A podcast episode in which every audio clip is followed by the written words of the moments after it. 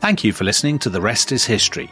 For bonus episodes, early access, ad free listening, and access to our chat community, sign up at restishistorypod.com. That's restishistorypod.com. This episode is brought to you by Visit Williamsburg. In Williamsburg, Virginia, there's never too much of a good thing. Whether you're a foodie, a golfer, a history buff, a shopaholic, an outdoor enthusiast, or a thrill seeker, you'll find what you came for here and more. So ask yourself, what is it you want? Discover Williamsburg and plan your trip at visitwilliamsburg.com. The Hargan women seemed to have it all. We were blessed. My mom was amazing. But detectives would soon discover inside the house there were the bodies of two women. A story of betrayal you would struggle to believe if it wasn't true. I am just praying to God, this is a sick joke. From 48 Hours, this is Blood is Thicker The Hargan Family Killings. Listen to Blood is Thicker The Hargan Family Killings wherever you get your podcasts. A lot can happen in three years, like a chatbot may be your new best friend. But what won't change? Needing health insurance. United Healthcare Tri Term Medical Plans, underwritten by Golden Rule Insurance Company, offer flexible, budget friendly coverage that lasts nearly three years in some states. Learn more at uh1.com.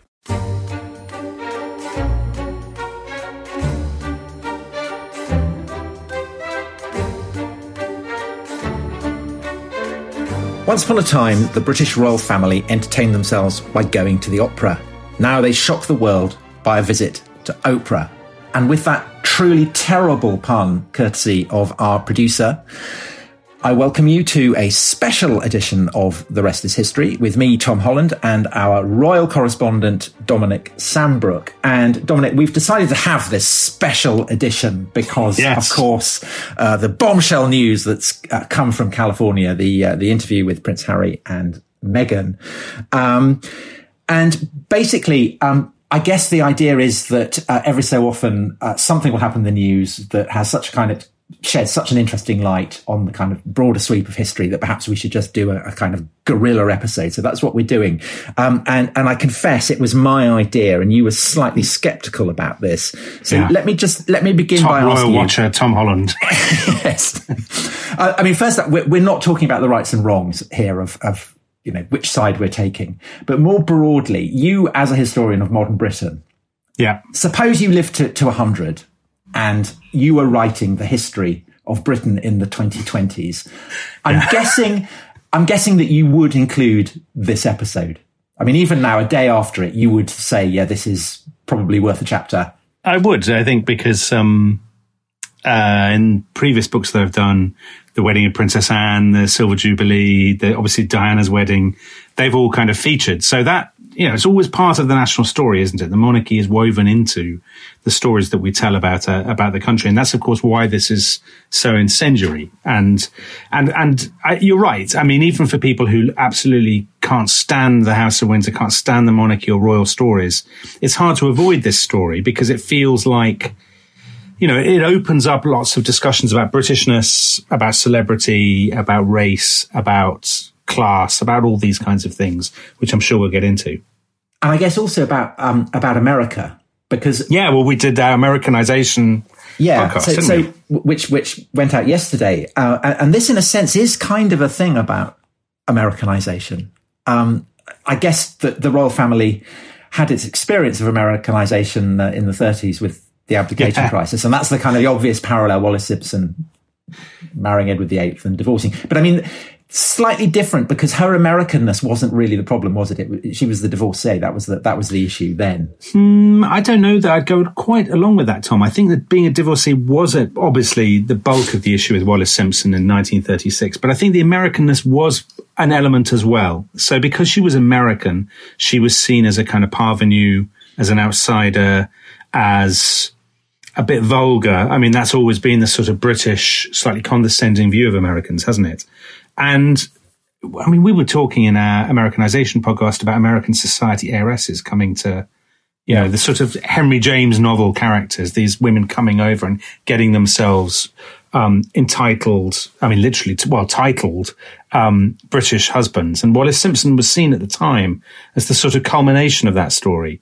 And obviously, there's a slight element of that with this story as well. The fact, I mean, I think Meghan's Americanness is key to the kind of culture clash as much as anything. And I, I think, I mean, I think it's re- that's why I think this is actually a, a really fantastic story. Um, I, have you have you come across um, a, a, book by uh, the former Portuguese uh, Europe minister Bruno Maçães?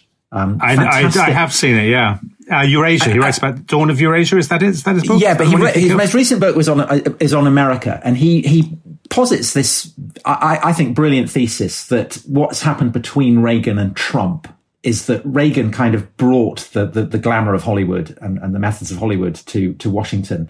But Trump basically, um, he, he kind of brought Washington into the orbit of mass entertainment and yeah. essentially created a kind of fantasy version of America that lots and lots of Americans found more compelling than the reality. And that basically with, um, social media and cable TV and everything, you can basically, as an American, inhabit a complete world of fantasy and reality barely kind of intrudes. And, you know, both on the left and the right, people construct entire kind of fantasies about what America is. And yeah. in a sense, Meghan is a kind of representative of that because she's from you know she's she's she's from the, the the entertainment industry which historically has been a kind of great motor of americanization. And she essentially has brought that kind of fantasy idea to britain and the idea of becoming a princess Uh, you know, she compared herself to the Little Mermaid. I mean, everything, everything is kind of drawn from the world of movies and TV dramas and melodramas and things like that. And usually when people like that come into the orbit of the royal family, they get crushed by it. Diana would be the obvious example. I mean, she had, yeah. had fantasies about, you know, uh, her prince, Prince Charming, and, and it all went horribly wrong, and she was crushed by it.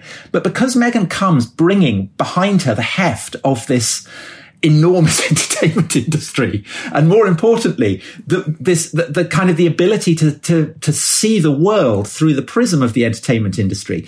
It's run crash into the British variant of that, which is essentially a kind of royal one, which again is kind of steeped in fantasy and, and, and yeah. kind of incredible tradition. And basically, for the first time, I think the, the British variant is coming off worse. Well, I mean, I think it's coming off worse in the battle for international public opinion. There's no doubt about that. But the royal family, the British monarchy doesn't need to care about international public opinion, does it? I mean, there's only one set of public opinion. I don't think it does, Tom. I think that's balderdash. I really think that's balderdash because I think that's judging it by the wrong standards. See, I think that's judging it by the American TV, if you like, your American TV industry standards. I think the, the, the British royal family only really has to worry about one constituency, and that is the, the British. I mean, of course, they've got Australia, Canada, and so on, but it has to worry about the British domestic audience. But they've also got the Commonwealth, which is hugely well, important what, yeah. to the Queen, and she was talking, you know, giving a message about that the evening before uh, the the interview went out, um, and that's why the charge of racism is so incendiary because I think that really does matter I think it, it obviously matters in, in the United States where it's an absolute lightning rod issue. But I think it does matter for the role that the Queen has played in the Commonwealth. And of course, very obviously for, for, for the role that the, the, royal family plays in Britain as a kind of unifying symbol. Although the, the really interesting thing about that, Tom, now I was thinking about this yesterday about the racism charge and, and the race issue with the royal family. And obviously they've, they, there've been a lot of, there's been a lot of commentary in the last 24 hours of, particularly from sort of the sort of Guardian wing of the spectrum, saying, well, the royal family is a symbol of colonialism and a symbol of, of, of, of racial prejudice and all the rest of it. And yet, actually, when you look at the last 50 or 60 years, the institution in Britain that's probably been done more than any, I mean, the sort of venerable institution that has been most overtly non-racist is probably the monarchy. I mean, the Queen in the 50s and 60s, at a time when politicians were you know, keen to take a hard line on, on immigration and not to be seen as soft on immigration. The Queen was probably the, the one public figure who was most often photographed with, you know, black children or, or, or greeting, um, crowds in, in Africa and, and all that sort of thing. And as you say, the Commonwealth is hugely important to the Queen. And the Queen quite early on sort of, you know, um, she sort of wrapped herself in the robes of, you know, I'm leading a, a, a multicultural, multiracial Commonwealth rather than a rather than a sort of white dominated empire. You know, she went she went much further along those lines than the sort of Tory governments of the 50s and 60s would have done. So there's a kind of irony that at the very end of her life, that issue is the one that has sort yeah. of come back to dominate the headlines. Yeah, which, but that's precisely why I think that the charge is so damaging because I think that um, the monarchy was effective as a, a, a, symbol of a multicultural, multiracial Britain. I mean, I live in Brixton. I know Prince Charles has done lots of work here, um, very popular. But the kind of lurking suspicion now, I, I, I think it's I, so. I think that is incredibly damaging, and I think that it it does have a kind of international resonance because if the monarchy, you know, the monarchy is a symbol of Britain. Yeah. And if, if, if your symbol is, is seen as, as kind of morally tainted, then that becomes a problem. You saw that with, with Trump. I mean, it, Trump was very damaging his reputation internationally for, for America because the presidency likewise is a symbol of, of, the, of the United States. So, but there's also uh, an element to this which is just, it's, surely Tom, is just merely the latest twist in the soap opera. I mean, we did a thing about the crown. We talked about the crown, didn't we, earlier in the series? Again, your suggestion, Mister. You know, I, I'm convinced that deep down you have a collection of tea towels with Princess Anne's face on it, because you're constantly coming up with these monarchy-themed podcast ideas. But, but you know, the in a sense, what's happened in the last 24 hours is kind of what you know, it's, it's, it's what the writer's room would come up with as the latest twist in the drama. I don't think there's an element, I don't think people are walking up and down the streets of Britain in a state of shock, reeling with disbelief that this could have happened. I mean, my sense is that people think, well, this was obviously going to happen at some point. I mean, this was kind of in the script. It's been in the script for the last two years and it was obviously coming. Do you not think? No, I think I, I, I, no, I don't think so. I, I, I don't. I, I, mean, I think that there were kind of two incendiary charges. Uh, and they're incendiary because they have a particular purchase uh, kind of generationally. So yeah. the, the, the, the, the, issue of racism is, is one. And the other one is the mental health. Um, mm-hmm. the, that accusation that the, the, royals didn't care about that. Uh, and, and I think that you can see there's a kind of perhaps an element of truth to that because the, the queen is the embodiment of the kind of stiff upper lip, the, yeah the, the, the, quiet and sober commitment to duty, uh, never talk about things, just suppress everything, um, just carry on, um, keep calm and carry on. Yeah. Uh, and that, that's the kind of ideal. And it comes up against an, another ideal, which is, um, one, you know, I mean, it's basically kind of the millennial ideal that you should talk about your problems and that having mental health problems is something that you shouldn't just bottle up. That and, yeah. and that talking about them, you know, you should be given a, a, a, a decent audience. And so I think that um, this is slightly different because it, it's like a kind of generational depth charge. I think that people under forty say, you know, slightly arbitrary dividing line, but I think it matters more to them than it does to people over.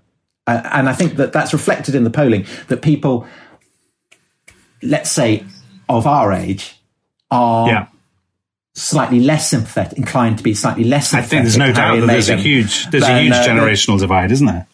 I mean, I my, my, daughter went back to school yesterday, and uh, I sort of asked, you know, do you talk about it? He said, "Oh, yes." I mean, you know, of course, we're all completely on Harry and Meghan's side. I mean, yeah. you know, it wasn't even it wasn't even an issue. Um, so I, I, I think that this is in, it is kind of it, and that's why I reckon that uh, I don't want to tell you how to write your book. well, you're clearly going to. but but but as a way of of kind of you know, and that's and you're right, of course. You're now going to tell me how to make this chapter more uh, more interesting, aren't you? I know it. You're going to say now, Dominic, you should use this as a way into. Thanks for that. Thanks for that, Tom. That's very helpful.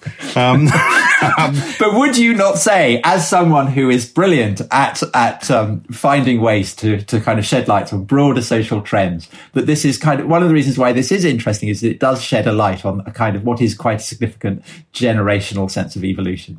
Yes, it does. And I suppose in exactly the same way as the Diana story did in the 90s. You see, I was thinking about this in the context of the podcast we did about the 90s, where we were talking at the end um, about kindness and about emoting and about crying and these things as kind of, you know, uh, the 90s felt like a watershed. I mean, if a watershed is, is not too much of a pun given the crying analogy. But Diana in particular. Diana it, interviewed. So the Diana is the, is the precedent for this.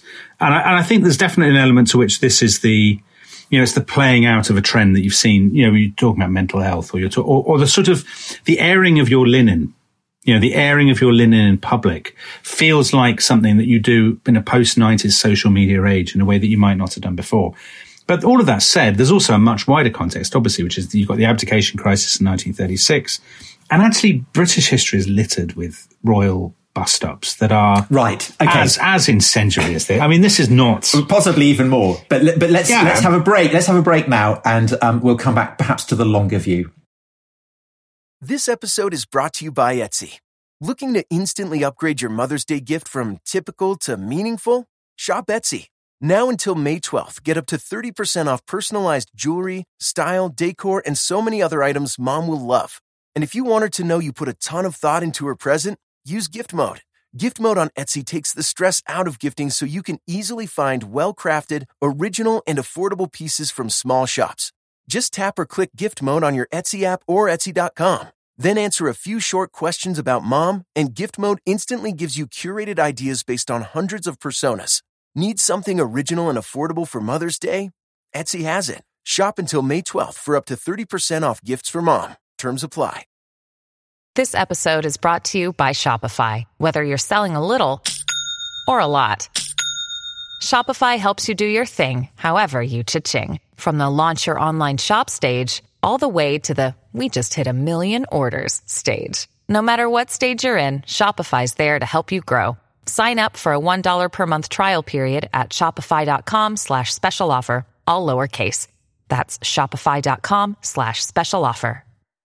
Hi, I'm Daniel, founder of Pretty Litter. Did you know cats tend to hide symptoms of sickness and pain? I learned this the hard way after losing my cat, Gingy. So I created Pretty Litter, a health monitoring litter that helps detect early signs of illness by changing colors, saving you money and potentially your cat's life. Pretty Litter is veterinarian developed, and it's the easiest way to keep tabs on your fur baby's health right at home. Go to prettylitter.com and use code SPOTIFY for 20% off your first order and a free cat toy. Terms and conditions apply. See site for details.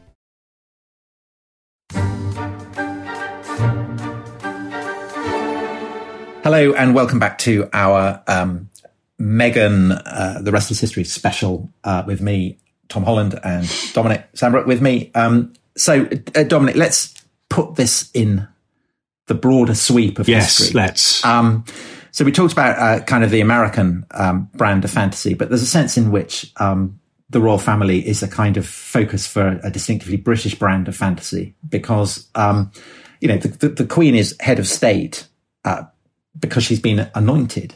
Uh, and the mm. ritual of anointing. She's the anointed of God. I mean, this goes yeah. all the way back to, um, you know, before the time of Alfred the Great, uh, ultimately to um, King David and King Solomon. And Queen clearly takes this really seriously. View. Yeah. And, uh, you know, well, and, I take and, it very and, seriously, Tom. And the Queen rules, um, you know, in a line of descent from the god Woden. So, yeah. um, that is why she rules. Um, the royal family is different. The, the, the idea of a bloodline is significant. Um, and that obviously grates against quite a lot of things that people take for normal now. And I guess that one of the reasons that this is an incendiary story is that it does slightly focus people's attention on that.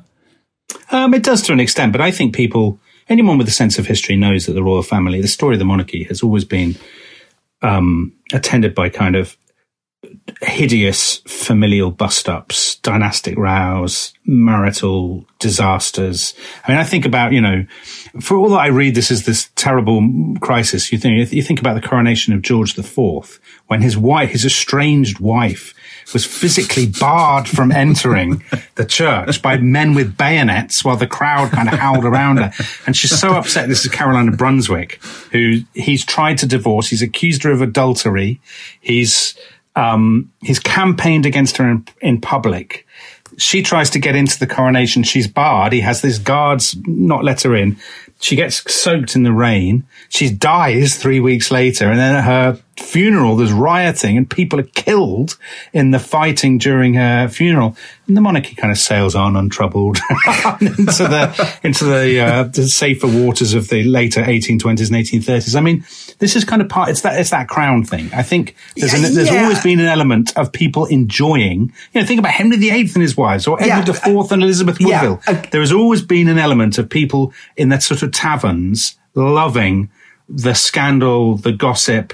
You know, there's that strange um, place the monarchy has in our collective imagination where it is both, as you say, this sort of sacred institution, but it also always has feet of clay and sort of lifting the skirts and seeing the the sort of the the the, the, the dirt beneath, if you like, has always been one of the the chief pleasures in life of being either British or English. But okay, but to come back to this idea that the, the Queen rules as as God's anointed, as yeah. the, the, the descendant of this kind of extraordinary lineage. That's why she rules. Um, and she and the whole royal family are kind of meshed into a distinctive understanding of um, the church, of uh, of of bloodlines, ultimately of kind of feudal notions that you know have have survived kind of amazingly well into the present yeah. day. Um, you know, it's kind of like finding a, an allosaur in in the happily roaming the, the, the jungle in Africa or something. Um, but I, I think that again, one of the things that's interesting about about Meghan's take on this is is that to her it's incomprehensible. So, so two of the things, two of the charges she brought up, one or, or stories. One was that um, she got married by the Archbishop of Canterbury with Harry in a garden three days yes. before. I believe she may have mistaken the rehearsal for, she, uh, uh, absolutely for uh, and, the wedding. So the Arch, and the Archbishop of Canterbury gave her a blessing, and she thought that this was a, a wedding, but it can't be because of complicated details to do with canon law. I mean, does Meghan have any conception of canon law? No. I mean, it's unimportant to her. And likewise, yeah. the charge she said that, um, you know, that, uh, that her son, uh, did, wasn't called a prince, I think, because of whatever, racism or whatever. Whereas yeah. in fact, it, it's because of, you know, complex heraldic laws about who's, Letters patent, who's a prince. Going back to the time of George that. V. Tom, well, Tom think, yes, don't yeah. tell me you don't take these things seriously, as seriously as I do. But the point, so, so the point is, is, is that to Meghan, it's it's Yeah. incomprehensible and baffling and ridiculous and ludicrous and and can only be explained by kind of darker motives. Whereas Well, she was shocked you know, that if- she had to curtsy to the Queen, wasn't she? Which I Yeah. thought was very telling. Yeah. But but but if you you know if you if you are a, a genealogist or um, a, a herald for the royal family or you know the Archbishop of Canterbury or you I know find it hard to imagine myself as a herald, but um, but all this all this kind of stuff matters hugely. Yeah. And, and that, and, and in a sense, Meghan just kind of sharpens the problem that um, everyone has who ma- who marries into a royal family because by definition they are commoners, and it, it's difficult for. Them. So Kate had it tough. Diana notoriously had it tough. Um, but of course, you know, you've mentioned uh, Anne Boleyn and Yeah. Elizabeth Woodville, who are also, you know, famous examples of commoners who married into royalty. And it didn't, and, oh, you know, Anne Boleyn had her head chopped off. Well, they're slightly different examples. So Anne Boleyn isn't executed because she's a commoner. Uh, and of course, Elizabeth No. Woodville isn't. But- she doesn't have a head cut off. And now both of them are, get into trouble. I think because in those days, for a commoner to marry into the royal family, the commoner arrives with their family, and their family expect a degree of patronage. You know, the Boleyns at the court of Henry VIII, and that means they make enemies. So there are always people in the shadows who are sort of saying, "Oh, those upstarts, these provincial kind of hayseeds who are now hoovering up all the all the all the sort of plum jobs," and that means that the commoner arriving encounters problems. I think the commoner, as it were, arriving now is more of a problem because the commoner, you know, the, they, you have to know what you're signing up for. So an example of a royal marriage with a commoner that worked very well, uh, and a sort of an amusing one is Prince Rainier and, and Grace Kelly, where it's in Monaco, where it's clear that both of them sort of thought of it as a business arrangement, basically. He wanted an American film star. She knew exactly what she was getting into. She wanted, to, you know, she thought about it long and hard. She basically had two offers on the table. I think Hitchcock wanted her to be in Marnie and Prince Rainier wanted her to rule Monaco. And, you know, she had to decide which one to go for. And she went for it very hard headedly and she knew precisely what she was getting into. Um, I, I'm not sure that's true in this instance. And obviously it wasn't true in the instance of Diana. And that's where your fairy tale point is really important because I think if you're blinded by the fairy tale element and you don't understand the sort of cold, hard reality of the institution, then, then you're going to be in trouble from the very beginning. Yeah, but I think also, uh, I mean, again, get, looking at it in the broader sweep, the the comparison that you can make between Meghan and Di- Diana and everyone and earlier examples of commoners marrying Yeah. English kings is that, um, by and large, um, it, it's exactly what you say that that that if by and large kings marry other royal families, people from other royal families, because Yeah. the expectation is is that they will understand the rules, um, and they are likewise generally coming from kind of anointed, you know, if they're French or whatever. Um, but at the very least, they they they are marrying into families that are ruling because of their bloodline. So there's a there's an acceptance that in that sense they are equal. But if they're not, then that kind of unbalances it. And I think you can see even you know even with Elizabeth Woodville, who Edward IV, it's a love match. It, it Yeah. creates all kinds of chaos. Um, and of course, you know, it, it, that, that, that unleashes all kinds of dynastic feuding. Um, and in fact, you know, if, if Meghan thinks that Archie's had it bad, um, you know, Elizabeth Is that one Woodville's children get murdered Yeah. by, by her brother-in-law, Richard III. So, Yes, that's surely an unlikely prospect. I think that is an unlikely prospect. But so on the topic of dynastic feuding, there Yeah. is also an element of that, isn't there? With Harry's taken this because Well, I mean, he's kind of, you know, I mean, he's kind of delivered a, a dagger into the back of his father and brother. There's so much interesting stuff there, isn't there? I mean, this, I mean, an amateur psychologist or indeed a professional psychologist could have an utter field day with uh, Harry William relationship. And part of it, Tom, surely we were only joking about this the other day. Part of it is the time honored elder brother, younger brother dynamic, isn't it? The dutiful, reliable elder Yes. brother and the Yes. wayward, my- reckless. So it, in the way my brother has kind of run off and married a comedian, whereas I, I've played straight and married you. It's, you are the Kate Middleton of history podcasts. That's exactly how I've always, Al Murray always is seen the, myself. the Meghan, the Meghan Yeah. of uh, podcast. But so, on that, on, on on that theme, do you have any uh, particular favourite examples of um, uh, sons, royal sons attacking royal fathers? Um, so what is it? Henry, there. Henry the uh, Henry the Second, isn't Henry the Second? Yes, he's- um, he's- he he's falls out with all his children. he? Yeah. All- don't, all, they they all turn against him and sort Yeah. of encouraged by their wife. mother. Yeah, Yes, Eleanor I mean, Aquitaine. I, you Yes. see, I always, I always feel sorry for him in that story. I think the Lion in Winter. Have you seen the Lion in Winter? So Uh-huh. that's all. Yeah. That's all. Um, all that sort of Is, stuff. it, is that the one with um, war, Timothy war, Dalton. war? That's all you ever think about, Dick Plantagenet. That's it. Yeah, that's it. that's it. Yeah. So Um, the producer is sending a text that says Lear, and of course he's quite right, King Lear. Yeah, although that's not history. No, no, that's true. Um, Can I can I tell you my favourite? yeah, you've obviously got one. got a found favourite. That's why I there must asked be some. question. There must be some fantastic Roman ones. Yeah, the best ones is the Vikings. Go so on. Harold Bluetooth, Yeah. first Christian king of Denmark, um, who boasted of joining um, all the various parts of Scandinavia, which is why Bluetooth technology has the name it does. Ah, nice. I didn't know that. So in, interesting So detail. You I genuinely learned something from this podcast for the first time.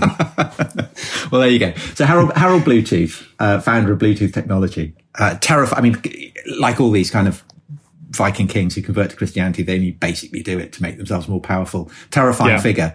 Uh, but he has an even more terrifying son, Svein Forkbeard. Oh yes, isn't he to do with Canute? Is he Canute's father? Yeah, so he's then Canute's, Canute's father. So Canute is, is Harold Bluetooth's grandson. Um, and Svein Forkbeard i- is impatient, wants his father out of the way, uh, launches an attack, um, musters a huge fleet of dragon ships. Harold Bluetooth sails out to meet his son. There's a massive great clash. In the middle of it, um, Harold gets caught short. So he pops off his boat onto an island, um, pulls down his breeches, has a dump, gets shot in the arse. Wow. And And that's is, he, is he killed? He's killed. killed, yeah. What an Yeah. undignified. Yeah. Yeah. Yeah. So, um, so I think, And that's, what you think Harry wants to do to Prince Charles. Well, it's not for me to say. I'm not a royal watcher like you, Dominic. Um, but, but I like. But that, I'm that's so pleased that this to is end, this isn't it? conversation. Yeah, I mean, that, I think that is exactly where all discussions of the Harry Meghan uh, imbroglio should lead to um, the death of Harold Bluetooth on an island. Johnny good. Okay. Well, I think we've we've put this. You know, nothing more needs ever be said about this issue ever again. Yeah, we resolved it. That's it, guys. You can move on. Let's talk about something else. Thanks ever so much. We have a uh, talking of uh, moving on. We have um, a, a new podcast on Thursday with the historian Yeah. Katja Hoyer, and that is about the Second Reich. So not the Third Reich, the Second Reich. I uh, hope you'll listen to that and enjoy that. Thanks a lot. Bye. Bye.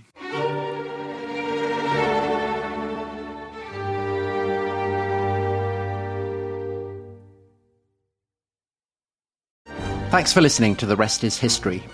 For bonus episodes, early access, ad free listening, and access to our chat community, please sign up at restishistorypod.com. That's restishistorypod.com.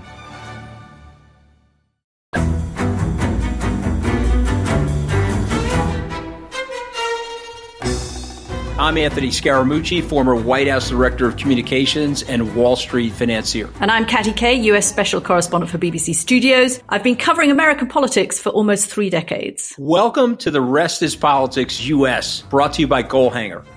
Go on, tell us, were those donations you made, like Obama in 2008, was that idealism? Were you hoping to get something out of these campaigns that would serve your own business interests, for example? So I think this will either make this podcast incredibly successful, Katty, or people will be horrified and they'll shut it off right now because I'm going to be very real with you. The Obama donation, I had gone to law school with President Obama. We were not classmates. I was a few years ahead of him. It was 2007. He was then Senator Obama. I had a check in my breast pocket. I went over to the senator. I said, Senator, I said, you and I didn't really know each other in law school, but I'm about to hand you a big check. Can I lie to my friends and tell them that you and I knew each other in law school? Well, Obama looks at me, had the best smile in American politics since Jack Kennedy. Forever. Yeah. He lights up. He looks at me and says, I'll tell you what, if you double the amount of the check, we'll take it back to Hawaii. Okay. And I looked at him. I said, You're done. I had another check in my pocket. I ripped it up. I doubled the amount of the check. And I'm going to tell you right now, I've been to more White House Christmas parties during the Obama administration than the Trump administration. In this pivotal year for the United States, democracy, and world affairs, Britain's biggest podcast, The Rest is Politics, is launching stateside. Uncovering secrets from inside the Biden and Trump inner circles and how they shape the world's most important economy, but also the global economy too. New episodes are released every Friday morning. Just search The Rest is Politics US wherever you get your podcasts.